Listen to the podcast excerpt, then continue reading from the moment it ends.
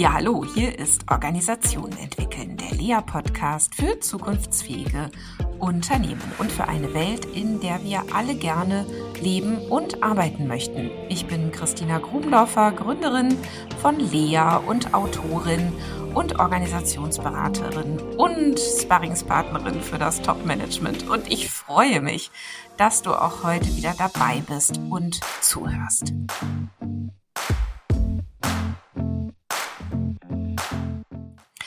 Heute habe ich eine gute Nachricht für dich. Und nachdem mich in den letzten Monaten wirklich viele von euch und auch anderen Menschen angeschrieben haben und gefragt haben, sag mal, Christina, bietest du eigentlich nicht auch mal eine eigene Ausbildung an in systemischer Organisationsentwicklung oder in Organisationsberatung oder in Führung oder oder oder, was mich natürlich sehr, sehr gefreut hat, ähm, dass ihr da proaktiv auf mich zugekommen seid. Und ja, es wird nun einen Zertifikatskurs geben in Organisationen führen, gestalten und beraten und du kannst am Ende dein Zertifikat erwerben in systemischer Organisationsgestaltung und Führung. Starten wird diese Ausbildung im September 2024 und wir werden auch bald rausgehen in die Öffentlichkeit mit einer Ausschreibung. Aber hier für dich als Podcast-Gast, ähm, als Podcast-Zuhörerin und Hörer erstmal die Vorankündigung und wenn du Interesse hast, dann schreib mir doch einfach entweder über LinkedIn oder auch direkt an grubendorfer at become-better.org und ich reserviere dir sehr gerne auch schon einmal unverbindlich einen Platz. Heute hier im Podcast wieder einmal eine Gastepisode, denn ich war zu Gast im Paper Wings Podcast von dem lieben Danny Herzog Braune, seines Zeichens auch Managementberater. Und ich finde, er hat eine ganz eigene und auch sehr interessante und wunderbare Art und Weise zu interviewen. Und sein Podcast folgt dem Konzept, die Menschen, die er sich vors Mikro äh, holt, auch persönlich ein Stück kennenzulernen, so dass er also nicht nur fachliche Fragen gestellt hat, sondern eben auch, wie ich finde, recht persönliche, so dass ich dann am Ende schon scherzhaft gefragt habe, wie hoch denn jetzt eigentlich sein Coaching-Honorar sei. Ja, inhaltlich hat er mit mir über The Real Book of Work gesprochen, warum wir umdenken müssen, um Organisationen in die Zukunft zu führen, warum Organisationen in Not sind und mit welchen Mythen unserer Arbeitswelt wir ja bewusster umgehen sollten, damit wir das auch schaffen können. Viel Spaß beim Reinhören.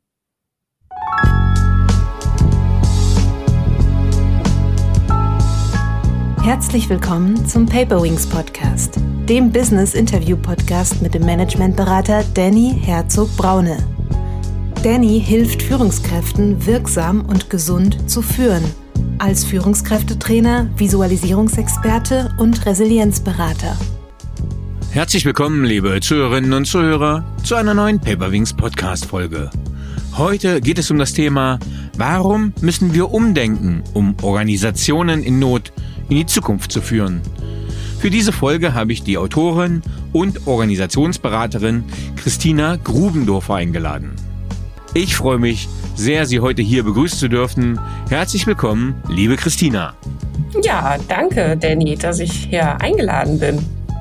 Ja, ich freue mich sehr. Ich hatte äh, am Montag auch schon ein schönes Gespräch mit Karin Lausch zu ihrem Buch Trust Me, die dir, die mir dann auch gesagt hat oder uns dann auch gesagt hat, dass sie bei dir gelernt hat.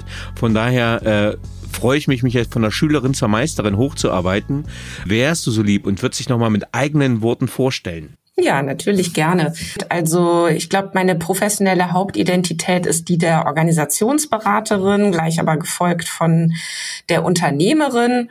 Und ich erstelle aber auch wahnsinnig gerne, wie man jetzt so schön sagt, Content. Also das heißt, ich ähm, ja, denke voraus, ich entwickle Modelle und Konzepte, ich schreibe, ich habe auch einen Podcast. Ähm, ja, das sind einfach Dinge, die mir großen Spaß machen und deswegen liegt es natürlich auch nahe, dass ich auch immer mal wieder gerne mich auf Bühnen stelle und Vorträge halte oder auch äh, auf großen Konferenzen auftauche. Ja, das sind eben so die verschiedensten Rollen bei mir. So, und jetzt habe ich das erste Mal die Frage gesplittet, weil die die Menschen meist überfordert, äh, weil ich eigentlich zwei Fragen stelle. Ähm, und die geht jetzt schon ein bisschen deeper. Jetzt hast du so schön deine Rollen vorgestellt. Ähm, aber da, wo du heute bist, äh, was war der Weg dahin? Also wie bist du der Mensch geworden, der du heute bist? Ja. Ja, also ich glaube, ich habe ziemlich früh auf eigenen Beinen gestanden. Ich wurde auch schon in meiner Kindheit und Jugend ähm, ja familiär relativ stark auf mich selber immer wieder zurückgeworfen, so im in bester Absicht. Ähm, und ich hatte also auch, ich kann mich sehr früh an so meine Pippi Langstrumpf-Momente erinnern, dass ich irgendwie dachte, ich habe ganz, ganz viel Kraft und sehe mich zum Beispiel ein Fahrrad äh, im, im Stall meiner Großeltern von der Wand heben in einer äh, Mittagszeit, wo alle einen Mittagsschlaf gemacht hatten und ich ähm, aber unbedingt Fahrrad fahren wollte. Also und da habe ich so viele so, wenn ich diese Flashbacks zulasse, dann sind es immer so Momente von ich kann das auch alleine oder ich schaffe das auch alleine, Klammer auf und musste es aber auch, Klammer zu. Und ich glaube, das ähm, ist insofern sehr prägend und auch bis heute noch so, dass ich auch sehr dazu neige, die Dinge wirklich anzupacken, anzugehen und auch ein Stück alleine zu machen. Also ich bin jetzt nicht so die riesen Teamplayerin, ja. Mhm. Ähm, ich kann das schon auch mal, aber genau, ich bin dann stärker in Dyaden. So, das ist so das eine, was mich sehr geprägt hat, denke ich, und, und ausmacht. Das zweite ist, dass ich ähm, nach dem Abitur erstmal äh, zu Hause ausgezogen bin, äh, erstmal eigenständig sein wollte, erstmal eine Ausbildung machen wollte, Geld verdienen wollte. Und als ich dann äh, fünf Jahre im Arbeitsleben stand, habe ich äh, angefangen, Psychologie zu studieren und dann aber eben auch ich wusste einfach schon, was ich jetzt mit diesem Studium wollte. Also es war jetzt nicht mehr so dieses, ach, ich probiere mal aus, sondern mhm ich habe dann direkt auch, also ich saß immer in den Vorlesungen und habe so die Spreu vom Weizen für mich getrennt und habe dann so gemerkt, ach, ich probiere das jetzt mal aus und habe angefangen, irgendwelche Konzepte zu schreiben, Texte zu schreiben, Trainings zu geben, zu moderieren, so dass ich also parallel zum zum Studium immer schon auch ähm, gearbeitet habe. Mhm. Ich hatte also auch nie ein Geldproblem, so wie andere Kommilitonen oder so das hatten. Und ähm, weil ich da einfach, glaube ich, so ganz fleißig war. Aber man muss auch sagen, das Studium hat mich wachgeküsst regelrecht. Also während ich in der Schule eher so eine Leistungsverweigerin war äh, und lieber Wasserskifahren gegangen bin morgens äh, oder sowas, ähm, habe ich dann eine Riesenfreude am Lernen plötzlich entdeckt, weil es war ja dann freiwillig. Also es hat mich niemand mehr gezwungen. Hm. Und ich glaube, das macht mich auch sehr aus. Also so diese Autonomie ist schon sehr wichtig und bin dann zum Fortbildungsjunkie geworden und hat äh, ja, mich hat die systemische Szene wahnsinnig gepackt damals. Ich habe ein Praktikum gemacht im Studium beim Bernhard Tränkle, Leiter des Milton Erickson Instituts in, in Rottweil. Und über ihn und das ganze Netzwerk bin ich so wirklich tief rein in diese ganze Systemiker-Szene hm. und habe über Kaffee kochen und Brötchen schmieren und Karten abreißen auf Konferenzen mir Zugang verschafft zu ganz viel. Und ich erzähle das deshalb, weil das war so der Point of No Return. Also ab da konnte ich nicht mehr anders denken. Ähm, und das hat mich wirklich so wahnsinnig gepackt. Also es hat so mein ganzes Weltbild, meine ganze Weltordnung ähm, verändert. Ja, und du, und jetzt könnte ich noch so viele erzählen, aber dann ist der Podcast rum. aber ich glaube, so ein paar Dinge davon ähm, haben mich zu dem gemacht, wer ich heute bin und wahrscheinlich auch noch viele andere Dinge. Ja, aber das, äh, da muss ich dann jetzt trotzdem nachhaken, weil äh, wenn du sowas äh, Dra Dramatisches oder sowas Großes in den Raum stellst, wie es hat meine Weltordnung verändert, mhm. dann bin ich im Bereich der Systemik schon gespannt, was sich dahinter verbirgt. Na, dieses ganze Denken in, ähm, ich habe oder ich kann gestalten und natürlich auch andere können gestalten, was sie über sich, andere und die Welt denken. Also das ist nichts, was in Stein gemeißelt ist. Man ist nicht so oder so, sondern es ist ja die Frage, wie konstruiere ich mich selbst und wie gehe ich mit diesem Bild von mir und von anderen und von der Welt durchs Leben und was wird mir dadurch möglich gemacht und was vielleicht auch nicht. So, also das ist sicherlich eine Sache gewesen und das zweite natürlich ähm, äh, auch sehr zielorientiert, sehr lösungsorientiert, sehr ressourcenorientiert mhm. über alles nachzudenken, anstatt ähm, zu tief in, in Problemanalysen erstmal zu gehen. Also gerade in Bezug auf menschliche Entwicklung, individuelle Entwicklung, halte ich das für essentiell. Die Erkenntnis, dass wenn man ein Problem verstanden hat, man es aber noch ganz, ganz, ganz, ganz lange nicht oder nicht unbedingt gelöst hat. Ähm, also nur weil ich verstanden habe, was mein Problem ist, ne, kann ich mich jetzt trotzdem noch nicht von heute auf morgen dann auf links drehen, sondern viel hilfreicher ist es eher zu sagen, äh, was, wo, wo will ich denn überhaupt hin? Ja, was ist überhaupt mein Ziel und was macht es mir möglich, da hinzukommen? Und ja, auch hier könnte ich jetzt wieder so viel erzählen, aber das war doch ein ziemlicher Shift ähm, im, im Denken damals für mich. Und mhm. ja, vieles davon ja, wirkt bis heute auf mich, mein Leben und meine Umwelt. Ja, äh, verstehe ich völlig. Ähm, ich habe hier leider gerade nur ein digitales E-Book vor mir. Warum? Weil dein Buch äh, relativ schnell vergriffen war als Printexemplar. Ja. Ähm, vielleicht kannst du ein bisschen was zu deinem Buch erzählen. Wie ist das Buch entstanden und was war die Intention und der Gedanke dahinter? Es heißt ja The Real Book of Work. Ähm, und es, ich kann es jetzt schon mal sagen, äh, meine Zuhörerinnen wissen, dass ich in äh, sehr visueller Typ bin. Ich freue mich immer über gut illustrierte Managementbücher. Äh, und wenn ich dein physisches Exemplar habe, dann wird es auch einen Ehrenplatz kriegen, weil es extrem schön geworden ist. Äh, und äh, da bin ich auch mal sehr dahinter. Also ja, vielleicht ein paar Worte zu dem Buch. auf dem Weg zu dir sein, Danny. Ja, ich, äh, ich, ich, ich lagere am Briefkasten, ich warte drauf. Ähm, aber Vorfreude ist die schönste Freude. Also von daher, äh, ich habe es ja digital hier äh, und es ist sehr schön geworden. Ähm, ja, wie ist das Buch entstanden und was war die Intention und der Gedanke dahinter? Woran kannst du erkennen, dass dein Unternehmen Handlungsbedarf im Hinblick auf Führung hat? Stelle dir und deinen Kollegen die folgenden drei Fragen. Erstens, bewegen sich Ideen weder vertikal noch horizontal durchs Unternehmen? Zweitens, behindern sich Führungskräfte gegenseitig, statt sich zu beflügeln? Drittens, wird wenig über die Zukunft gesprochen? Wenn Handlungsbedarf im Thema Führung besteht, dann wende dich gerne an uns bei Lea. Wir sind deine Spezialisten für die Führungsentwicklung in deinem Unternehmen. Wir arbeiten mit dir in Co-Kreation und auf Augenhöhe zusammen. Wir bringen jahrelange Erfahrung mit und bearbeiten deine Herausforderungen mit viel Substanz. Wir werden von anderen Beratungsunternehmen als Thought Leader bezeichnet. Das freut uns. Doch das Vordenken ist für uns nur ein Mittel zum Zweck, nämlich dich besser zu machen. Wir stehen für einen Blick auf die Dinge, der oftmals gegen den Mainstream geht. Das ist nicht immer nur bequem, aber wirksamer. Davon sind wir überzeugt.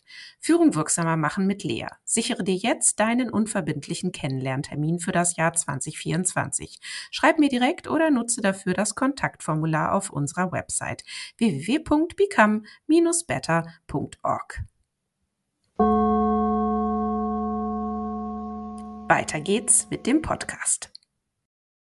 Na, vielleicht muss ich dazu erzählen, dass ich mich ja in den letzten Jahren dann auch sehr intensiv ähm, mit der Frage beschäftigt habe, wie funktionieren eigentlich Unternehmen oder ähm, Fachbegriff Organisationen, ne? wobei ein Unternehmen ist ja nur eine Form von Organisationen, also auch mhm. politische Parteien oder so, auch Organisationen oder eine Behörde oder sowas. Ne?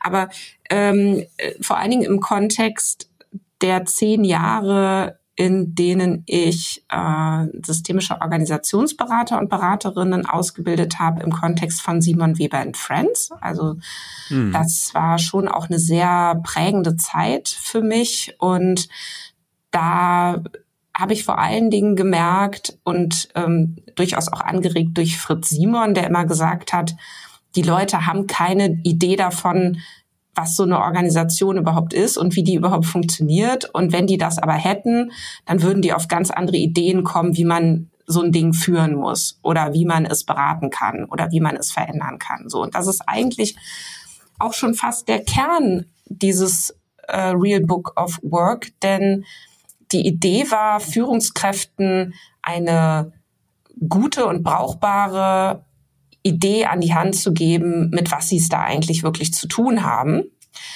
Ähm, jetzt könnte man natürlich sagen, huch, das ist aber anmaßend, weil die wären ja nicht Führungskraft, wenn die nicht wüssten, mit was sie es da zu tun haben.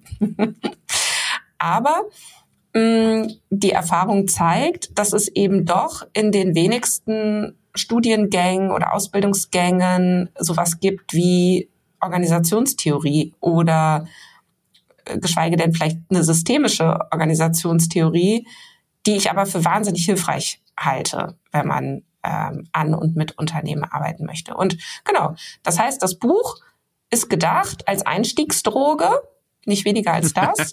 äh, ähm, ja, also es soll genau Lust machen auf diesen systemischen Blick, der mich ja dann auch vor vielen Jahren so geflasht hat. Ähm, und es soll vor allen Dingen Führungskräften helfen, sich frei zu schwimmen von den ganzen Appellen ähm, unserer Arbeitswelt. Man kann auch sagen von den ganzen Mythen unserer Arbeitswelt. Und es soll ihnen auch helfen, den Mainstream zu verlassen. Und warum? Es sollte Führungskräfte besser machen. Das heißt, ähm, sie sollten sich um die echten Probleme kümmern, echte Lösungen dafür finden und eben auch wirklich ihre gewünschten Ziele erreichen, statt immer wieder, und das hört man ja, in so Frust zu verfallen, weil irgendwas nicht so klappt oder weil man ein Veränderungsprojekt anstößt, das dann aber eher wieder abstürzt oder dass man verzweifelt die richtigen Führungshebel sucht, um sein Unternehmen nach vorne zu bringen. Genau. Und dafür ist hoffentlich das Real Book of Work gut geeignet, ähm, da ja einige neue Erkenntnisse mhm. zu bekommen.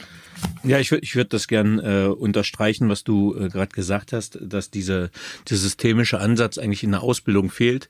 Ähm, also mein erstes Studium war ja Staats- und Sozialwissenschaften, das war extrem interdisziplinär und das hat eigentlich so ein systemisches Denken im Sinne geschult von unterschiedlichen Disziplinen, Soziologie, Psychologie, VWL.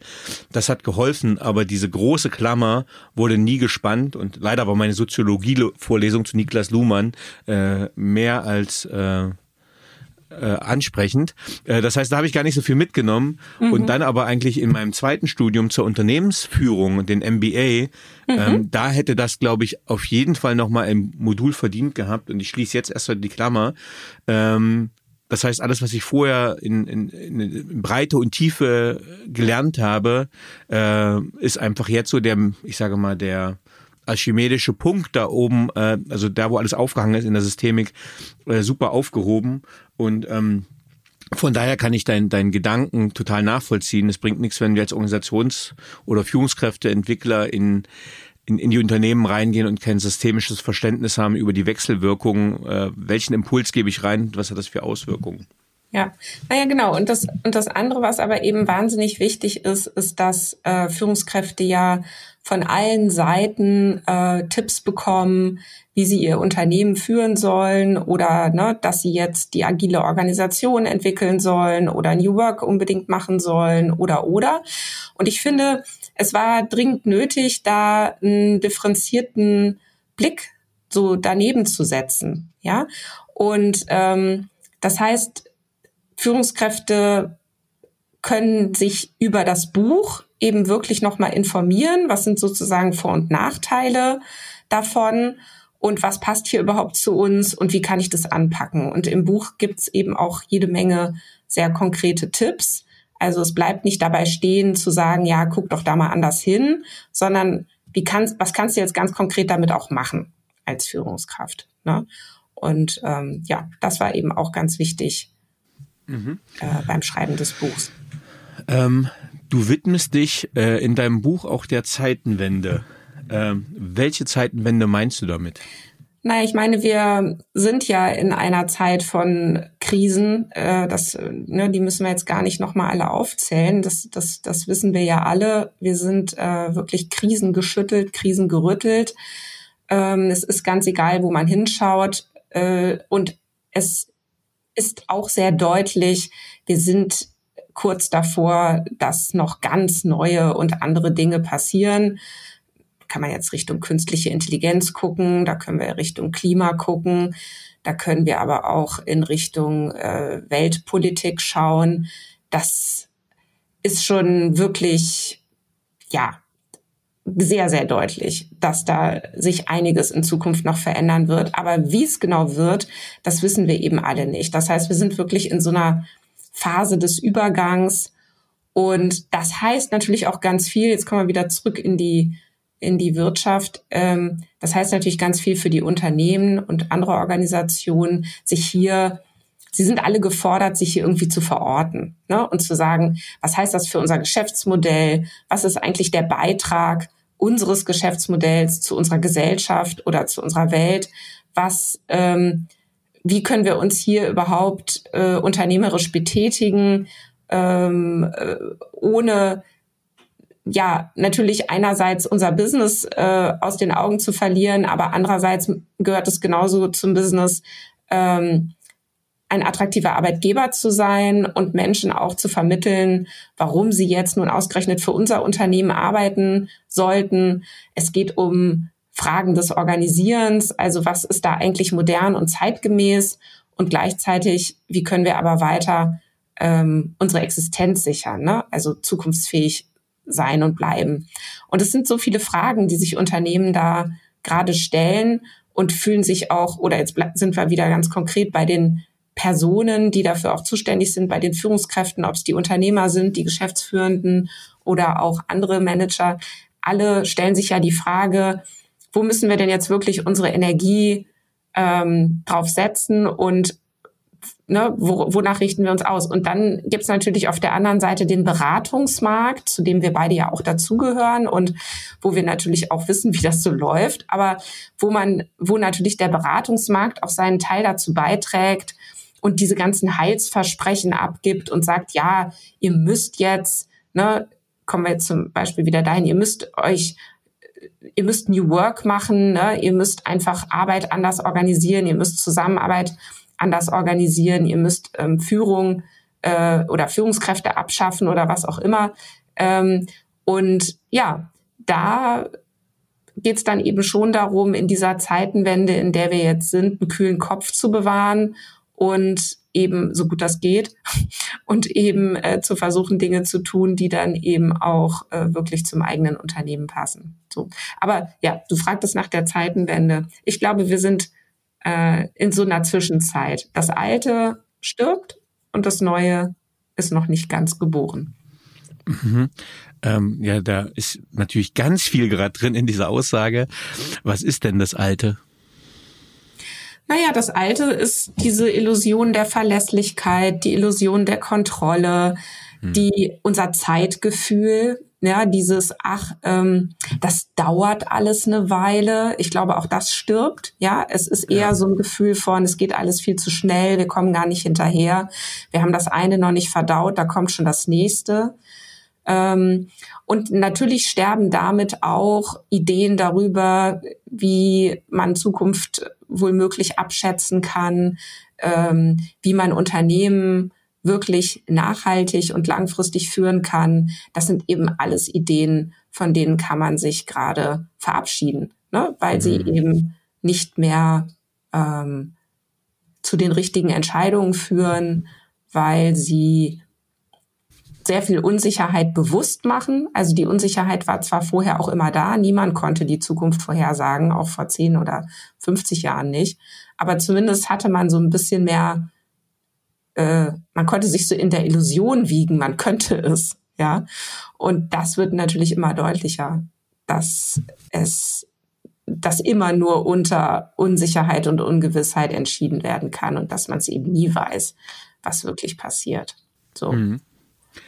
Du, du hast ein, das ist eine sehr schöne Seite ähm, in deinem Buch, Seite 32, da steht, die Idee ist, eine Organisation ist ein Mechanismus, ist ein Mechanismus, oh, das ist aber ein schwieriges Wort. Eine Organisation ist ein mechanistisches System, das programmierbar und lernbar ist. Ähm, und davor angestellt hast du aber äh, ein Kapitel, wo du sagst, deine Organisation ist eine eigene Persönlichkeit. Mhm. Ähm, das kann ich bei mir mir sehr gut vorstellen, weil ich ein Ein-Mann-Unternehmen bin. Ähm, aber wenn wir jetzt einen großen Konzern nehmen, äh, dann kann ich mir vorstellen, dass einige Leute Abstraktionsschwierigkeiten haben zu sagen, okay, so eine Organisation ist eine eigene Persönlichkeit. Was verbirgt sich dahinter? Mhm. Also genau, das nochmal ganz kurz mit diesem mechanistischen System, das ist ja äh, eben ein, äh, nur dass das jetzt nicht Missverständnis ist, das ist ja eben genau der Irrglaube, ne? Zu sagen, mhm. ich könnte so ein Unternehmen äh, wie so ein Fahrrad fahren oder wie so ein Auto lenken. Und ähm, da kommen wir dann auch gleich auf der anderen Seite zu der, zu der Persönlichkeit, denn ich finde, es ist eine viel hilfreichere Metapher von Unternehmen, ähm, eben sie als eigene Persönlichkeit zu denken, die auch wirklich lebendig ist, die einen ganz eigenen Charakter hat, die in ganz verschiedenen Zuständen sein kann, genau wie wir Menschen in verschiedenen Verfassungen sein können, verschiedenen Gefühlslagen sein können und wir uns selber ja auch gar nicht gesteuert kriegen im Sinne von linearer Ursache-Wirkung. Ne? Also das mhm. sehen wir ja ganz besonders dann, wenn wir uns verändern wollen. Also so die berühmten guten Vorsätze zum Jahresstart. Ne? Ich esse jetzt mal weniger Zucker oder ich mache mehr Sport oder so. Und dann merken wir plötzlich, wie komplex wir sind. Ne? Also nur weil wir das denken und sagen, ja, das mache ich jetzt, tun wir das ja noch lange nicht. Aus den verschiedensten Gründen vielleicht, ja. Und manche verstehen wir auch gar nicht. Aber das heißt, wenn wir es mit uns selber zu tun kriegen, merken wir ja schon, wie, wie komplex, also sprich undurchschaubar und eigentlich auch nicht wirklich äh, kontrollierbar wir selber sind. Und bei Organisationen ist das natürlich noch mal umso mehr der Fall. Also Organisationen haben eine ganz eigene Logik, die auch prinzipiell erstmal undurchschaubar ist. Ne, das ist eine Blackbox. Also da, da mache ich was und dann kann ich mich überraschen lassen, was passiert. Ne? Also da, da, da verändere ich was dran äh, in der, mit der Hoffnung, dass dadurch zum Beispiel mein Problem kleiner wird und hoch wird es plötzlich größer. Potsblitz, mm. ja. ähm, und das, obwohl ganz viele Leute da wirklich schlaue Gedanken drüber gedacht haben und tolle Präsentationen gebastelt haben. Und dann haben sich kluge Leute zusammengesetzt und eine Entscheidung getroffen. Und dann wird die Entscheidung umgesetzt und dann wirkt es gar nicht. Ja. Und das ist aber nicht, weil die Leute dumm sind, sondern das ist deshalb, weil die Organisation eben so ist, wie sie ist. So. Und ich finde es eben sehr hilfreich zu sagen, ja, es ist wie so eine eigene Persönlichkeit, die kann ich mir da so gefühlt auch auf den Schreibtisch stellen und sagen, aha, hallo, ähm, wer bist denn du heute? Und da komme ich auf andere Ideen, wie ich so etwas steuern und führen muss, als wenn ich denke, das ist, äh, das ist ein Auto und wenn ich das, nach, das Lenkrad nach links drehe, dann fährt es auch wirklich nach links. Nö, so ist es eben nicht. Hm. Ähm, du beschäftigst dich im Weiteren mit einem ähm, neuen Wort, äh, was gar nicht so neu ist, äh, ein Anglizismus, nämlich New Work. Ähm, ich selber schreibe auch gerade und habe gerade einen Beitrag geschrieben für das nächste Buch, was zum Thema New Work rauskommt. Ähm, was verbindest du persönlich mit dem Begriff New Work? Ist es ein Buzzword? Ist es ausgelutscht? Was steht dahinter? Was für Chancen und Möglichkeiten oder auch wie viele oder was für Gefahren? Mhm. Darf ich, bevor ich darauf antworte, noch einmal kurz was zum Aufbau des Buches sagen? Denn ähm, sehr gerne, ich, ne, weil ich schreibe ja jetzt nicht wirklich so in dem Sinne äh, da ein Buch über New Work, sondern das Buch widmet sich ja neuen Mythen, wie wir es nennen. Ja, also mhm. Mythen und wie diese Mythen in unserer Arbeitswelt inszeniert werden und dann lenken wir den Blick mal hinter die Kulissen. Ja, also mhm. sozusagen, jetzt gucken wir uns das nochmal neu an. Mhm. So, und dann, ähm, nach, also man könnte sagen, das ist sozusagen das Herzstück des, des Buches, sind diese neuen Mythen. Und eine dieser Mythen, das ist auch gleich der erste, der heißt, ihr braucht New Work, wir brauchen New Work, Sie brauchen New Work. So. Und dann gibt's eben noch weitere Mythen. Ähm, wie zum Beispiel, wir brauchen eine agile Organisation oder trainiert das richtige Mindset oder löst die Silos auf oder mehr Eigenverantwortung bitte und so weiter. So. Und Du sprichst jetzt eben eines dieser Mythenkapitel an und so diese Frage, was verstehst du denn eigentlich drunter ähm, unter New Work? Und ich glaube, New Work müssen wir eben vor allen Dingen auch ernst nehmen, ne? weil es ist äh, es ist äh, überall, also New Work is all around us sozusagen. Und es ist Jetzt ja habe ich einen Ohrwurm. Ja, oh Gott, du Armer, ja. Aber es ist Weihnachten, da geht das Lied, okay. Ich wollte gerade sagen, es ist doch, äh, es ist doch jetzt äh, die richtige Zeit dafür. Ähm, genau, und erstmal ist es ein Sammelbegriff. Ja, es ist ein Containerbegriff. Es geht um alles, was die Arbeitswelt neu und anders machen soll. Und es geht um die Gesamtheit moderner Formen der Arbeitsorganisation. So, wenn man jetzt noch mal genauer hinguckt, dann hat New Work ja einen Ursprung, einen Begründer, Friedhof Bergmann, der eigentlich eine Kritik am Wirtschaftssystem geäußert hat und der gesagt hat, ähm, ja durchaus auch zu Recht, äh, so geht's nicht weiter und wir müssen uns als Individuen dagegen auflehnen, wie Arbeit organisiert wird und wie wir mit unserer Arbeitskraft in diesem Wirtschaftssystem eingebaut sind. Und er hat appelliert an alle, lehnt euch dagegen auf, macht da nicht mehr mit. So wie Unternehmen gebaut sind und so wie die so praktizieren, ähm, das ist schlecht, das ist, das ist, äh, das ist böse, ähm, das macht uns und unsere Welt kaputt. So, kann man ja erstmal sagen, ja, super. Ne? Also toller, toller Impuls ähm, einerseits. Und andererseits ist dann natürlich auch die Frage, ähm, wie soll es dann gehen, als Unternehmen wirklich diesem Impuls zu folgen, ohne sich dabei nicht selber gleich mit abzuschaffen. Ne? Also um gleich mal die Hauptkritik ähm, auf den Punkt zu bringen. So, und ja, New Work ist zu so vielem geworden und ich glaube, dass viele, viele Unternehmen mittlerweile das ein oder andere mal ausprobiert haben. Ich denke, ein ganz wichtiges Werk im Zuge, ich habe jetzt Friedhof Bergmann genannt, war ja dann von dem Frederic Laloux dieses Buch Reinventing Organizations. Mhm. Und wenn ich da heute so drauf gucke, ich habe da letztens auch selber einmal eine Podcast-Episode zu gemacht, muss man eigentlich erkennen, es war vor allen Dingen eine Utopie, äh, dieses mhm. Reinventing Organizations, also so diese Idee von, wir müssen Zusammenarbeit eben auf ein ganz anderes äh, Level bringen. Ja, und jetzt äh, wieder lange Rede, kurzer Sinn. New Work ist ganz schön verwässert ähm, mit der Zeit. Es ist aber auch eine eigene Industrie geworden. Also sehr, sehr viele verdienen ihr Geld auch damit, ähm, New Work zu verkaufen. Also sei es jetzt, ähm, ob als Eventbüro oder Organisationsentwicklung oder Trainings oder oder. Ähm, und es ist eigentlich, wenn man mal genauer hinguckt, nicht so wirklich so viel übrig geblieben von dieser Ursprungsidee, äh, unsere Wirtschaft wirklich ganz neu zu denken. Ja.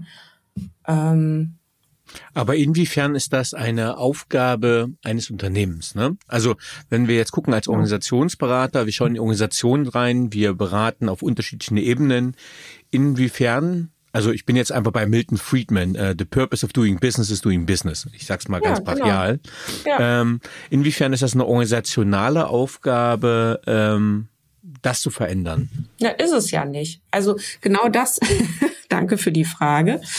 Ähm, genau das ist ja so das Paradoxe dran. Ja, mhm. also Unternehmen müssen ja vor allen Dingen wirtschaften, um zu überleben. Und dem Unternehmen ist es jetzt auch erstmal egal. Also seine Währung ist jetzt erstmal das Geld. Ne? Und, und irgendwie diese, also es muss mehr Geld rein als raus. So, äh, weil sonst muss ich mir vom Finanzamt irgendeine Liebhaberei oder so vorwerfen lassen. Ne? Äh, mhm. Also so, so funktioniert es nun mal. Und das ist ja eben auch das Verrückte dran. Also das Wirtschaftssystem, so wie es jetzt ist und unsere Unternehmen, so wie sie sind, äh, müssen eben vor allen Dingen erstmal ihr Business machen und alles, was sie sich zusätzlich aufhalsen an Purpose, äh, zum Beispiel, mhm. um das Stichwort nochmal zu nennen, macht es ihnen natürlich erstmal schwerer.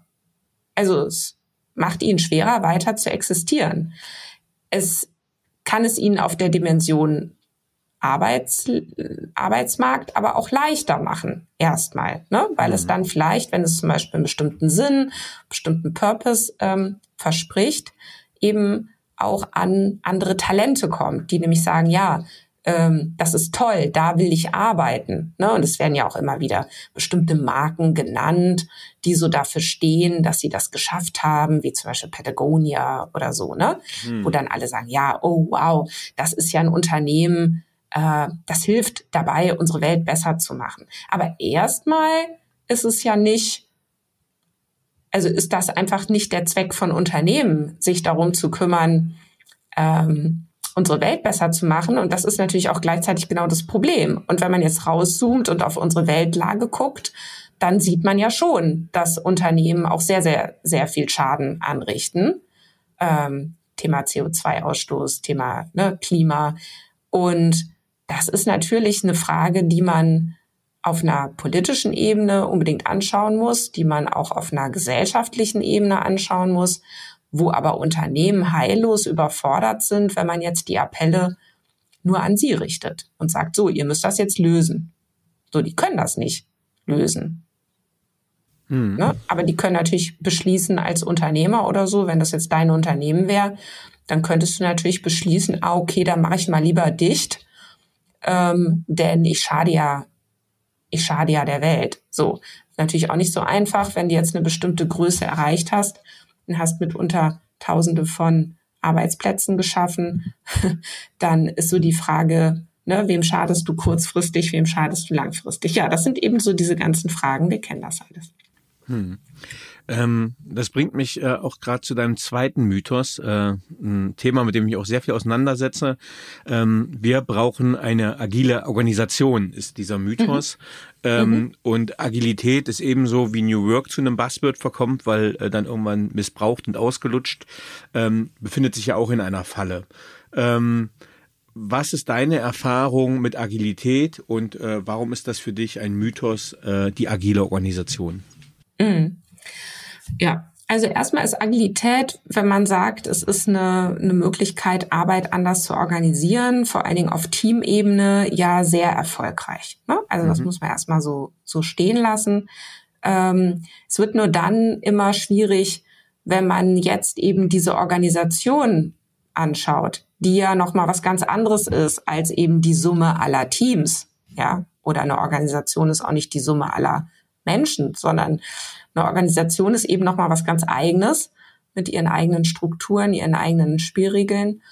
Und deswegen mh, mm, muss man eben ganz klar sagen, ist so die Frage, ob man wirklich eine komplette Organisation agil machen kann. So, jetzt sind ja einige hingegangen, haben dann gesagt, na ja, agil, was ist denn das überhaupt? Das heißt doch nichts anderes als anpassungsfähig. So, und dann mhm. könnte man wieder weiterdenken und sagen, ja, anpassungsfähig heißt dann zukunftsfähig und zukunftsfähig heißt überlebensfähig. Und dann haben wir eigentlich den Begriff äh, in die Nonsensfalle geführt, weil jedes Unternehmen, das ja jetzt aktuell da ist, war ja scheinbar bisher überlebensfähig, denn sonst gäbe es das ja nicht mehr. Ne? Und mhm. ich kann ja eigentlich nur ähm, die mangelnde Überlebensfähigkeit kann ich nur posthum sozusagen feststellen. Also wenn, wenn das Unternehmen dann eben stirbt, es nicht schafft, dann war es eben wahrscheinlich nicht genügend anpassungsfähig. Also ist ja die Frage, was hilft mir jetzt der Begriff, ne? So. Ja. Also ja, ich denke auch gerade an äh, einfach, ähm, ich, um das Abstraktionslevel zu verlassen. Ich denke jetzt gerade einfach an äh, Trigema äh, und an den Chef, wo ich mir manchmal sage, uiuiui, ganz schön aus der Zeit gefallen. Ähm, und gleichzeitig äh, gibt es die irgendwo noch. Äh, und dann habe ich, glaube ich, heute erst einen Artikel von dem Olymp-CEO gelesen, also Olymp, dem, äh, mhm. dem Her Hersteller von Hemden, ja. ähm, die aufgrund der, Kom das denkt man jetzt nicht, aber der Komplexität einer Hemdproduktion äh, nach China verlagert haben, weil sie äh, diese Komplexität, dieser auch, ich glaube, handwerkliche Komplexität in Deutschland gar nicht mehr abgebildet kriegen. Und da ist ja auch die Frage, wie lange ist ein ein Unternehmen und Trigema ist ja noch relativ stabil, was ja stabile Prozesse hat, eine sehr stabile Führung, äh, um das mal euphemistisch auszudrücken, ähm, überlebensfähig oder wann muss es sich anpassen? Und ich glaube, da sind wir genau bei dem Kern. Äh, wiederum gibt es andere Organisationen, wo der CEO im Harvard Business Manager li liest, okay, agiles Management ist der neue heiße Punkt, Punkt, Punkt. Äh, das brauchen wir jetzt auch und eigentlich ein Unternehmen vielleicht umkrempelt, was in seinen Prozessen sehr stabil war und damit eben auch überlebensfähig. Ja, absolut, genau. Ne? Also man muss wirklich noch mal gucken, für welches Problem sollte Agilität eigentlich mal im Ursprung die Lösung sein. Mhm. Ja, und ich meine, ganz im Ursprung ging, ging es um Softwareentwicklung. So. Oder man könnte es jetzt auch noch weiter hochziehen. Es ging um Entwicklungsprojekte, so, die dann ausarteten, wo am Ende äh, nicht das rauskam, was die Kunden wirklich wollten und, und, und. Und es war ja wahnsinnig schlau zu sagen, man muss einfach den Markt früher und besser im Blick haben. Äh, die Entwickler müssen, müssen die Kundenbedürfnisse verstehen. Ähm, die wissen doch am besten, die müssen früher testen, die müssen vor allen Dingen zusammenarbeiten.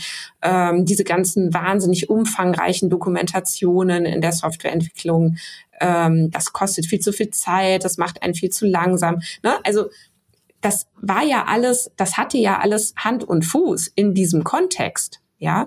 Und dann ähm, dann äh, äh, wurde das natürlich dann immer weiter ausgeweitet, ne, weil es eben so erfolgreich war oder weil es auch Leuten Spaß gemacht hat, einfach auch anders zu arbeiten, mit, mit agilen Methoden zu arbeiten, äh, wie, wie mit Scrum oder so. Da haben Leute gedacht, wow, cool, das macht Spaß, da kommen wir in eine andere Wirksamkeit. Ähm, da haben wir eine andere Zusammenarbeit, wir kommunizieren besser miteinander, wir lernen dabei, die Kunden sind zufriedener, wir haben tolle Produkte. Toll. Aber dann zu denken, das lässt sich jetzt auf alles und jeden anwenden und hochziehen, das ist dann eben der Mythos an der Sache. Ne? Ja, und ich glaube, da haben wir auch einen, guten Schwenk zu einem nächsten Bereich von dir, wenn es um ähm, Geisteshaltung geht oder Ausrichtung, ähm, Neudeutsch dem Mindset, ähm, wenn dann gefordert wird, okay, wir brauchen im Unternehmen ein agiles Mindset. Mhm. Also würde ich erstmal unterstreichen, ja, es braucht es. Also wenn wir nur Bewahrer und äh, konservierende Menschen im Unternehmen haben, wird es schwierig, schwierig sich dem Wandel anzupassen. Aber ähm, wie siehst du das? Ähm, in welchem Kontext muss sich Mindset anpassen? Inwiefern äh, kann ich Mindset verändern? Mhm.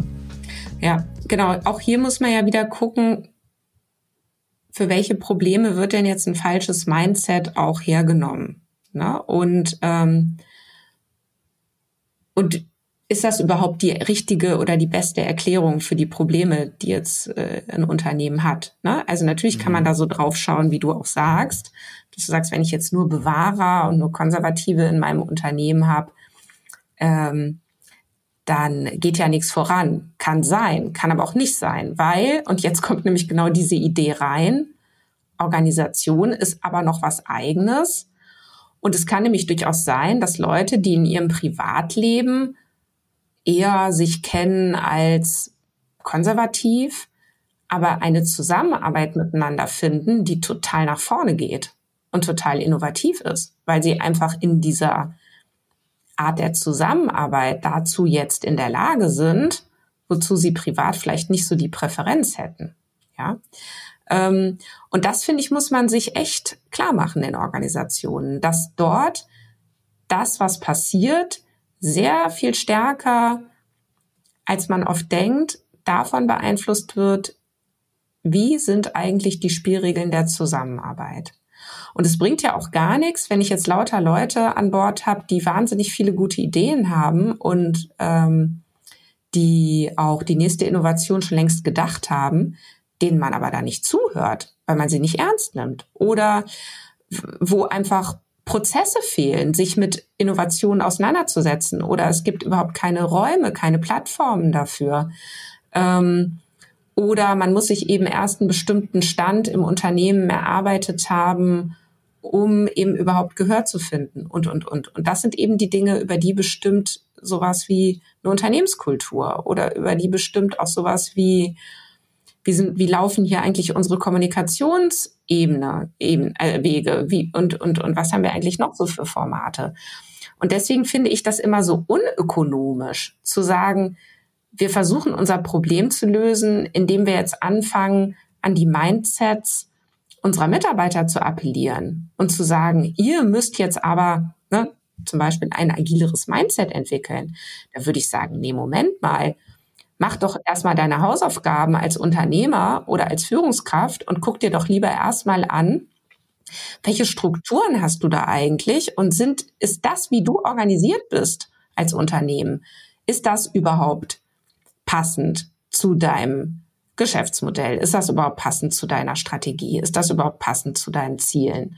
Oder war es vielleicht bisher passend, aber du merkst jetzt schon, so kann es nicht bleiben? Dann fang doch erstmal da an, denn das ist der sehr viel wirksamere und insofern auch ökonomischere Hebel. So, also das, ja. das ist erstmal das eine. Und dann erlaubt mir nur noch eine Sache zu sagen. Ich habe ja eben schon gesagt, wenn wir es mit uns selbst zu tun kriegen, dann merken wir sehr schnell, dass wir uns mal nicht so eben von heute auf morgen verändern können. Und ich finde, das ist schon echt ein bisschen romantisch gedacht, zu sagen, äh, Menschen könnten mal eben ihr Mindset verändern, geschweige denn, wenn sie mal in zwei, dreitägiges Training gehen. Ähm, ich meine, wir reden da um nicht weniger als um unsere wirkliche Verfasstheit darüber. Wir reden darüber, was wir über uns selbst denken, was wir über andere denken, was wir über die Welt denken. Das sind Dinge, die sind frühkindlich teilweise angelegt. Die sind über Jahre, sind die erarbeitet äh, in uns und gereift. Und jetzt kriege ich, ne, jetzt wird an die Leute appelliert, ach, jetzt verändert mal eben euer Mindset. Das geht ja sowieso nicht. Ja, inwiefern können wir genau äh, Verhalten und Persönlichkeit verändern, genau, ne, die Frage, ne? Und vor allem steht es uns zu. Also das ist ja die nächste Frage, äh, inwiefern haben wir einen Anspruch als Organisation, als äh, als Unternehmenslenker etc. Ähm, sowas einzufordern und zu verlangen. Ähm, du hast das Stichwort Kommunikation gerade gesagt und ähm, auf Seite 109 in, in deinem Buch hast du so eine hervorragende Illustration, äh, die in mir ganz stark resoniert, äh, die ganz stark in mir arbeitet. Ähm, kurz zur Beschreibung, äh, da steht, Unternehmen bestehen aus Kommunikation. Nur was in die Kommunikation gelangt, findet überhaupt statt.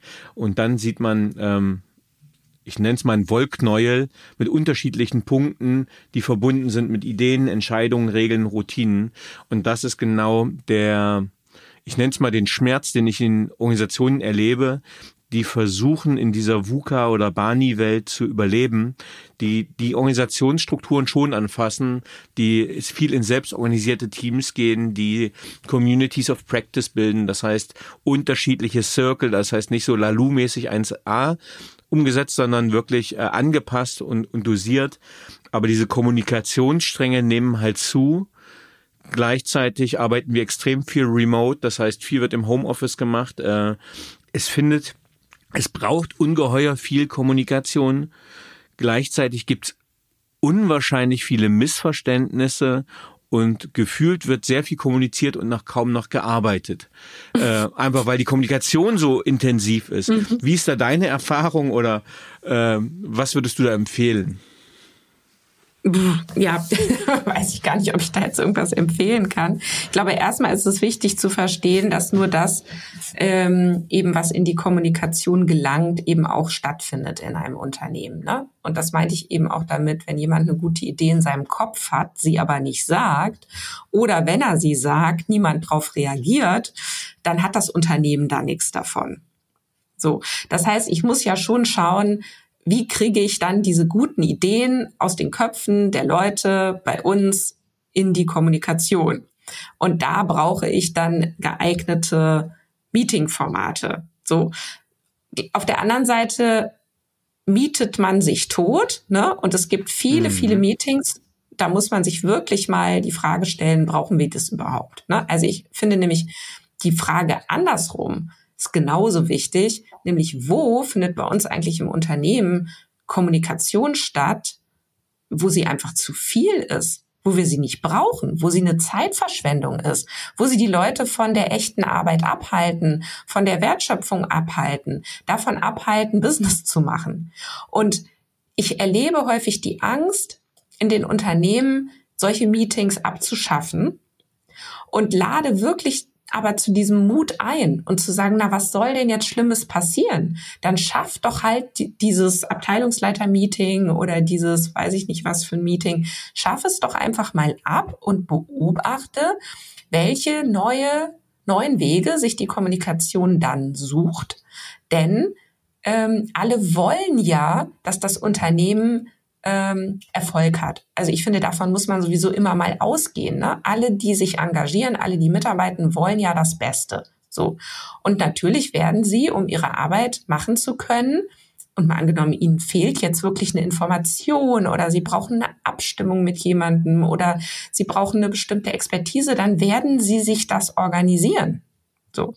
Und das heißt, dann kann man immer noch beobachten, was entsteht denn da Neues und dann kann man auch sagen, Daraus machen wir jetzt ein neues Regelformat. Daraus machen wir eine neue Routine. Wunderbar. Ne? Also das wäre vielleicht meine Empfehlung an der Stelle, keine Angst äh, zu haben, äh, Überflüssiges auch wirklich sein zu lassen. Mhm.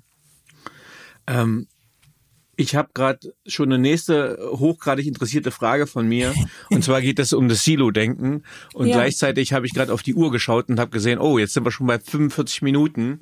Ähm, das heißt, ich würde eventuell äh, relativ zügig überleiten zu der Frage, warum Kulturtransformationen heimlich, still und leise scheitern. Ähm, weil ich glaube, das ist noch eine ganz, ganz wichtige Frage. Aber mhm. bevor ich hier diese eher abschließenden Bereich gehe für den Hauptteil, gibt's noch Sachen, wo du sagst, ey, na, Danny, das ist mir schon noch wichtig, das würde ich gerne noch adressieren? Mm, ja, ich glaube, was mir wichtig ist, ist, ähm, äh, und das war uns auch beim, und jetzt muss ich auch noch mal sagen, uns, weil ich habe das Buch ja zusammen mit der Christina Ackermann äh, geschrieben. Jetzt illustriert vor allem, oder? Sie hat es illustriert, genau. Ich ja. habe den Text geschrieben und sie hat nämlich diese wunderbaren äh, Infografiken und Illustrationen äh, gezeichnet. Genau, das ist mir einmal nochmal wichtig. Und das andere, ähm, es ging jetzt nicht darum, die Agilität zum Beispiel oder New Work äh, zum Beispiel äh, zu verteufeln. Und ich glaube, das haben wir auch nicht gemacht in dem Buch, sondern es geht aber darum, wirklich differenzierter ähm, drauf zu schauen. Und ich habe heute Morgen, ich habe mir mal den Spaß gemacht und habe mal ähm, die, die Buchrezensionen mal so, so durchgeguckt, die in letzter Zeit so aufgetaucht sind. Und da habe ich einen Satz gelesen, den fand ich wirklich ganz schön. Darf ich den einmal vorlesen? Hau raus. ähm, da steht nämlich, das Buch ist ein Segen für alle, die abseits oder wegen der oft fehlenden, missverstandenen oder manchmal auch sehr schlichten theoretischen Vorannahmen zum Thema New Work, Agilität und Co. einen Blick hinter die Kulissen werfen möchten. Damit erklärt sich für so manchen, warum nicht alles Gold ist, was glänzt. Ähm, gleichzeitig gelingt es aber auch, die Errungenschaften von New Work und Agilität, die es natürlich zweifellos gibt, nicht klein zu reden. Ein ganz wichtiges Buch für die heutige Zeit.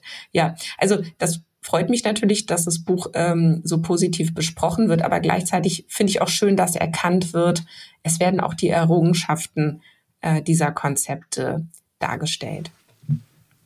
Ähm, ja, und kann ich voll unterstreichen. Äh, es zieht sich auch ein logischer roter Faden sehr schön durch. Ähm, und ähm, ich finde es halt wichtig, dass man äh, aufzeigt, wenn Wörter zu, als Buzzwords missbraucht werden und entkontextualisiert werden. Ähm, und ich sage mal so, ich habe meiner Beratung als äh, mit dem Thema agilen Management angefangen äh, und Design Thinking. Dieser Begriff wurde mir dann aber zu inflationär, zu mhm spezifisch als Eilheilmittel überall eingeführt, wo ich sage, also ich weiß nicht, ob wir jetzt wirklich diese Buchhaltung hier agilisieren sollten.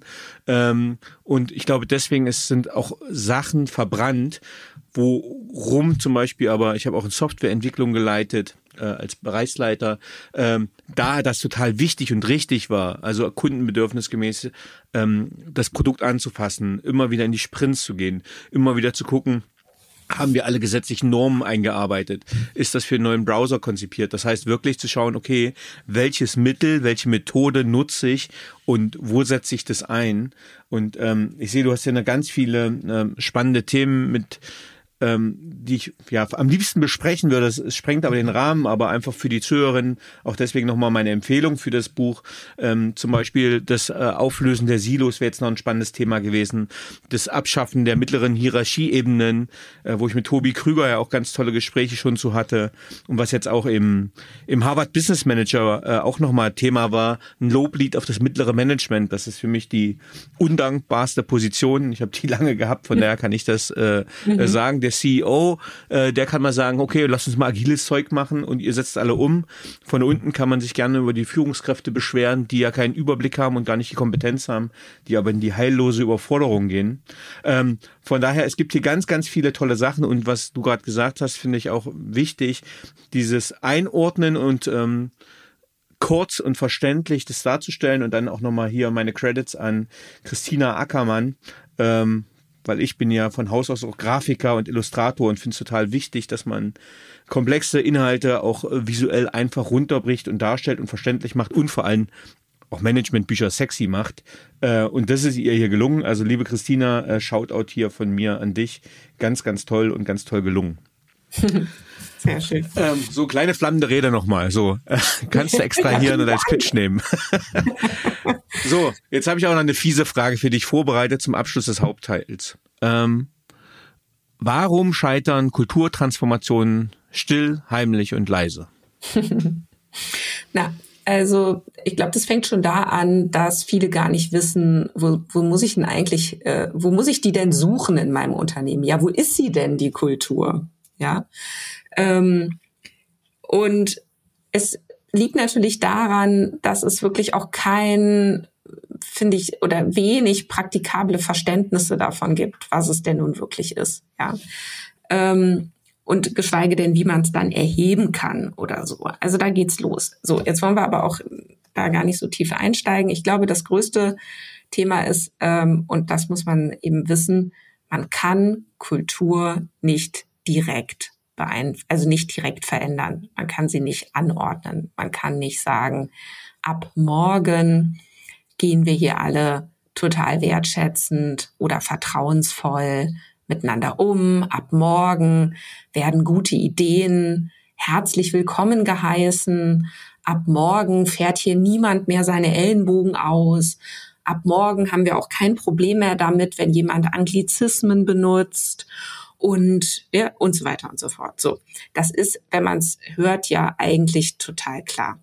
Und trotzdem ist es immer wieder erstaunlich und daran liegt eben auch dieses Maschinendenken über Unternehmen, äh, dass wirklich gedacht wird, ach, wir machen jetzt hier mal so ein Kulturtransformationsprojekt. Also wir setzen da jetzt mal die richtigen Hebel an und dann werden wir über kurz oder lang die Kultur haben, die wir uns wünschen. Also das ist Quatsch, ne? sondern wenn überhaupt, dann müsste man überlegen, also weil die Kultur folgt immer der Formalstruktur eines Unternehmens. Man könnte auch sagen, die Kultur, die hinkt immer so ein paar Jahre hinterher. Also jetzt heute hat ein Unternehmen die Kultur, die es sich über Jahre hart erarbeitet hat. So. Und ähm, diese Kultur, wenn sie einem nicht mehr gefällt, dann ist das echt ein Problem, denn man kriegt sie auch nicht so schnell verändert. Und wenn überhaupt, dann muss man jetzt beginnen, ähm, die, die Struktur des Unternehmens umzubauen. Und dann muss man beobachten, wie wird sich folglich die Kultur verändern. So, und zur Struktur gehören natürlich auch bestimmte Personen. Gerade wenn man an Top-Management-Positionen denkt, sind es natürlich sehr wichtige Strukturelemente. Also wer ist denn der CEO oder gibt es im Frau, äh, gibt es eine Frau im Vorstand oder nicht? Oder oder. Und wenn diese Sachen verändert werden, dann kann man natürlich auch beobachten und auch sehr hoffnungsvoll sein, dass sich die Kultur dann auch irgendwie mit verändern wird. Aber wie nun ganz genau, das äh, muss man einfach beobachten. So. Und weil das aber scheinbar irgendwas ist, was viele Leute ungern äh, so sehen wollen, äh, wird so scheinheilig so getan, als hätte man jetzt zum Beispiel durch so ein Kulturprojekt wahnsinnig viel verändert und dann schreibt man sich irgendwelche Werte irgendwo hin oder auf die Website oder oder. Und ja, dann redet man nicht weiter drüber, dass man viel Geld verbrannt hat unter Umständen. Mhm. Wenn wir unser äh, Gespräch jetzt zusammenfassen müssten und ich würde dir die Frage stellen, warum müssen wir umdenken, um Organisationen in die Zukunft zu führen, was würdest du mir darauf antworten? Dass man die Organisation kennenlernen sollte. Also das ist genau das Umdenken. Ähm, Organisationen haben ein Eigenleben und dieses Eigenleben, das muss man akzeptieren und mit dem muss man arbeiten. Und man kann sowieso nur mit der Organisation gegen die Organisation arbeiten. Anders geht's nicht. Sehr schön. Liebe Christina, vielen, vielen lieben Dank für dieses erklärungsstarke, gut verständliche und einordnende Gespräch. Vielen lieben Dank, dass du Gast im Paperwings Podcast warst. Ja, du und vielen Dank für deine sehr schönen Fragen. Das ist ja schon fast wie so eine Coaching-Session hier mit dir. Da wäre ja noch die Frage, ob du mir jetzt eine Rechnung stellst. Einfach abwarten. Nein, Spaß. Äh, nein, nein, vielen, vielen Dank. Äh, sehr cool, sehr toll. Ähm, und äh, liebe Zuhörerinnen, holt euch das Buch. Ich kann es nur empfehlen, es ist nicht umsonst vergriffen. In diesem Sinne, tschüss. Ja, tschüss. So, liebe Zuhörerinnen und Zuhörer, ich hoffe, Ihnen hat dieser Podcast gefallen. Wenn er Ihnen gefallen hat, hinterlassen Sie gerne ein Abo, eine positive Bewertung und empfehlen Sie diesen Podcast weiter. Bleiben Sie gesund. Mit besten Grüßen, Ihr Danny Herzog Braune.